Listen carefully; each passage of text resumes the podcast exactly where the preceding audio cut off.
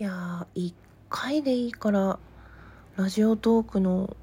トップ画面にピックアップされてみたいですね。そんなことを思いました。ギガ子です。そうそう、なんかね、こう、皆さんからギフトいただいたりして、ランキングに載ったことはあるし、その、この間ね、おかげさまで、先週のおすすめっていうのにも載せてもらったけど、ライブをね、収録がね、全然、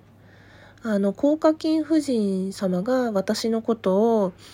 ね、こう収録してくれたお返しのやつは、なんか急上昇のトークに入ったり、なんかしてたし、なんかぐんちゃんが、あの、私とコラボしてくれた時の台本のないラジオも、なんかピックアップされてたけど、自分の収録ってやっぱ弱いのかな？どうやったら乗っけてもらえるんだろう？なんかね、時々チェックするんですよ。で、人の見つけたらわーと思って、なんかあったよとか言うんだけど、全然自分のないのよね。そこそこ収録してるんだけど、やっぱりなんかパンチが弱いんだろうか？いろんなことを考えてます。タグとかつけてないんだけど、つけた方がいいのかな。うん。あ、それでね、さっき、ふと思ったんだけど、今年もね、もう終わるじゃないですか。で、今年5月にラジオトークを始めて約半年、なんか、振り返って自分の収録ベスト3みたいのをライブか収録でやろうと思うんだけど、これ自分的にベスト3っていうのと、こう、他の方から見てのとかって違うと思うので、よかったら、こう、聞い聞いた中でいいです。あの、全部聞き返さなくていいから、自分が聞いた中ではこれが良かったよっていうのあったら、お便りとか、ツイッターのダイレクトメールとかで送っていただくことって可能でしょうか？そういうのって欲しがりすぎかな もし希望があれば、その送ってくださった方の収録の中で私が好きなものもお返しで聞いて送るので、なんか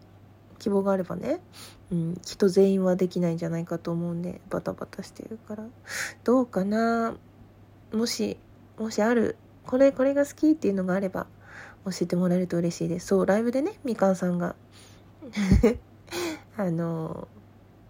ニコちゃんの企画の時の息の収録を聞いてるよって言ってくれて、すごい嬉しかったので。ちなみに、まだね、私の歴代再生回数の中で、1位なのはみかんさんのみかんビームなんですよ。あれがもうダントツ。で、88%の再生率で、99回再生ですね。それが最高値です。だから私収録ね、3桁聞いてもらえてないんだよね。うん。だから、フォローしてくれてる人が、うん。やっぱり、フォロー人数に対しての1割聞くか聞かれないかっていうのが、こう、日頃の収録の大体の数値の平均だから、それをもってやっぱみかんさんのみかんビームっていうのは群を抜いて、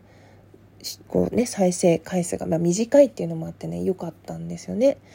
そういう分析をしてるんだけど、まあ、なかなかね、だからといってなんだって数字を追っかけてもっていうのはあるんだけど、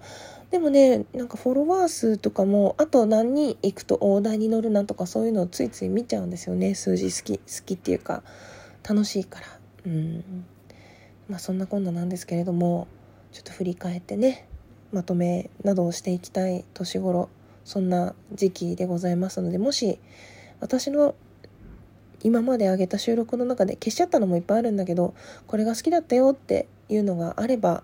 あの、な、何のどの回とか言わなくてもいいです。こんな話のあったよねとか、それだけでもいいんで、もしよかったらお願いします。ライブの方もね、もし印象に残っている、このライブ面白かったっていうのがあれば、これも非公開にしてるのがほとんどなんだけど、うん、あれば教えてください。よろしくお願いします。